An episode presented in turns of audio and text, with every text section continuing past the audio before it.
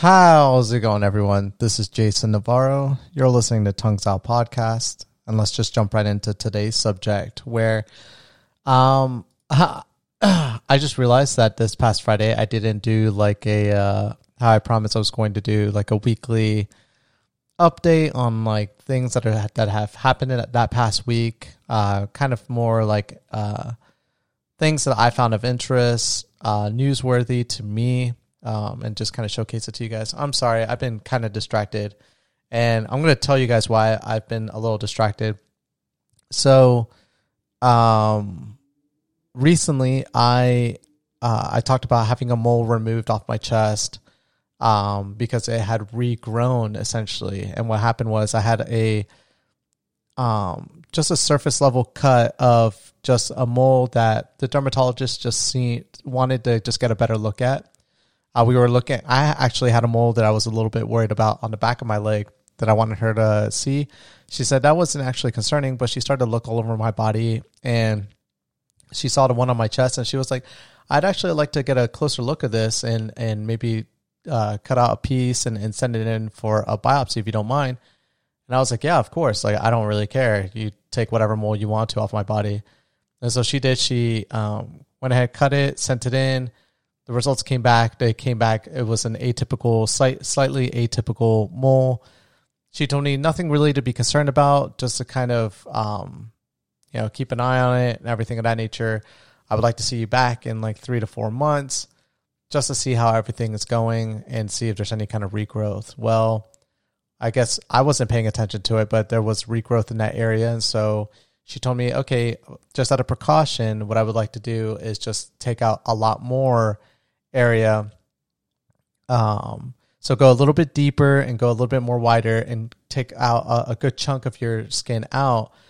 But um, so it's going to require stitches, which I still have. I'm supposed to get removed to uh, this week actually, and um, um, I'm sorry by the way, everyone. Happy Father's Day. um, this is how distracted I've been.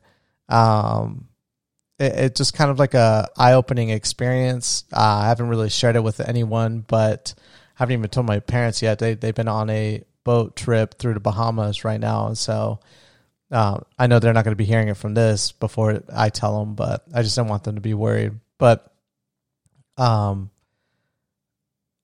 when they removed that that that mole again, that regrowth, they sent it in again for a biopsy. Results came back, and I got a phone call, and the lady told me your results came back for your mole. Um, it looks like everything is fine but uh, we just want to let you know that what was removed was considered precancerous.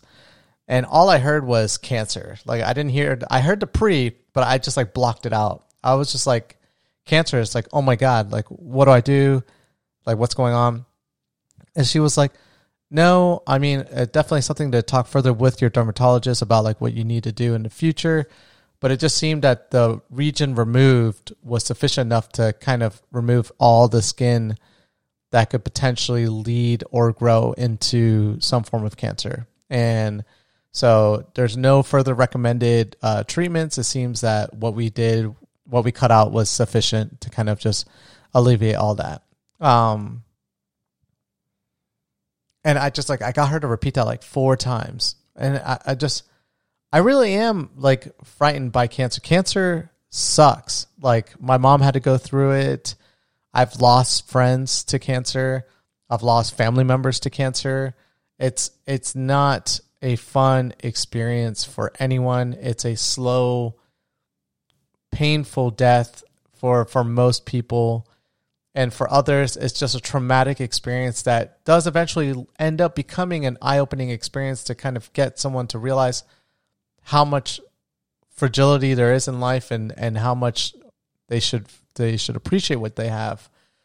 But at the same time no one should have to go through that to kind of get that level of appreciation. And as technology moves forward things are, are improving but they're not improving enough and and so if you have some level of cancer you there you know that you should be worried. But you also know that the best thing you could do is just to remain positive and and be super strong and um you know, act as if this is just another bump in the in the, in the road of life, and that you're going to overcome it. Because the moment you feel like you're failing is the true time that you're going to fail, and and your life's going to leave you. Well, I'll never forget when my mom shared the news with me that she um, was diagnosed with breast cancer. I just I immediately told her mom, "You're gonna you're gonna kick this cancer's ass." Like you're, she was expecting me to like cry, be worried, and I was just like, "No, you're gonna you're gonna be all right. Everything's gonna be good." And for me, it was easy to say that because I couldn't imagine a world without my mom. Uh, she's pretty much like my mom and dad at the same time. She raised me for a good chunk of my life by herself. Um, so losing her just would would would have been too much, and that, especially that early. That was well over almost ten years now ago that she was diagnosed with that.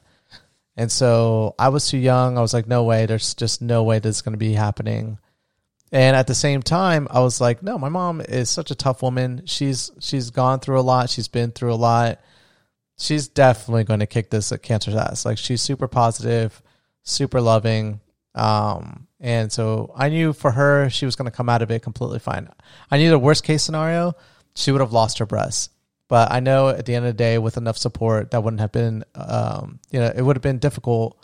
But I know it wouldn't have been something that my mom would have harped on too much, just because she still would have been a lot, you know, alive long enough to, you know, see become a grandparent and, um, just see her boys like grow up as well, which I know is the most important thing to her. But that wasn't the case. She came out super strong, had really great treatment in Florida, went to one of the best doctors didn't even have to go through chemo. She went through like a special form of radiation that was able to localize and treat the the cancer that she had in her breast. She was able to keep her breast. She had a slight like concern shortly after her treatment, but they were able to address that again. And so far, it looks like she's great. But she still goes in and gets checked every year.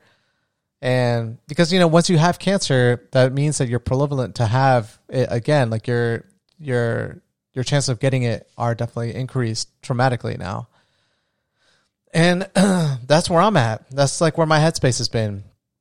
You know, I have family history of of cancer, and now I personally was able and thank my dermatologist. Like that woman is awesome. I, I'm not going to take credit for that whatsoever. Like I noticed moles on me, and I'm I will say that I am happy that I talked myself into going to go see a dermatologist because I was that, you know, I'm just always concerned about different changes in my body. Like when I know they could lead into something worse. Um, you know, as you get older, weird things happen. You can feel twitches here and there and whatever, but those I know just come with age. But like moles and growing moles and and just things that don't look right, I always will go and get that like professionally checked at and I'm just glad that she, you know, it's my whole body, and I I don't have just like one or two moles. I have like a mole on every limb of my body. Like I have a mole on both my arms.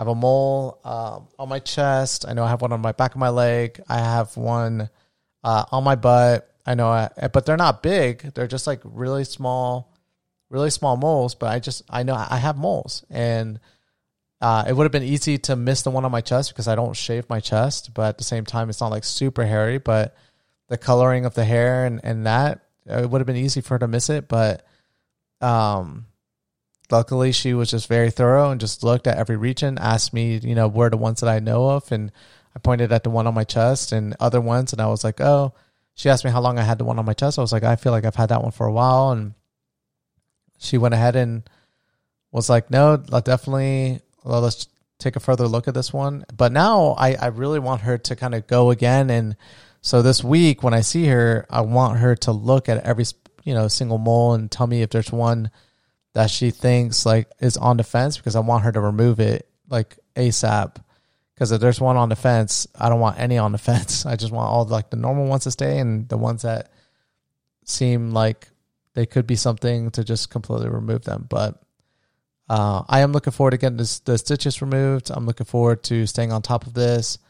And, you know, I don't wear sunscreen and my wife gives me a hard time about this all the time. I've heard, I've had enough people give me a hard time about this. And one of my favorite songs and one of one of the most motivational things I've ever listened to is the sunscreen song. and I've talked about it plenty of times before. Uh, how that song I listen to as often as possible, and literally the first piece of advice given, you know, I, I try to become a better individual by by becoming more of the person that that song describes. And yeah, I failed myself still because I, I don't wear sunscreen. And I'm going to have to start wearing sunscreen, you know, suck it up and, and start wearing it. So, um, either way though, thank you guys as always for listening. Thank you for being empathetic. Don't need to stress. You guys don't need to stress. I'm completely fine. Um, but just a reality that a lot of us have to go through. So if you see something that doesn't look right to you, don't wait it out. Just go see your doctor immediately because you never know. You never know. We're all machines at the end of the day and we're not perfect. So we can go, uh, you know, things on us can go bad after a while. But as always, thank you guys so much for listening. Happy Father's Day to all the fathers out there. I'm so sorry I've been out of it this past week but at least you have a better idea as to why that's the case. And as always, I'll catch you guys mañana. Peace.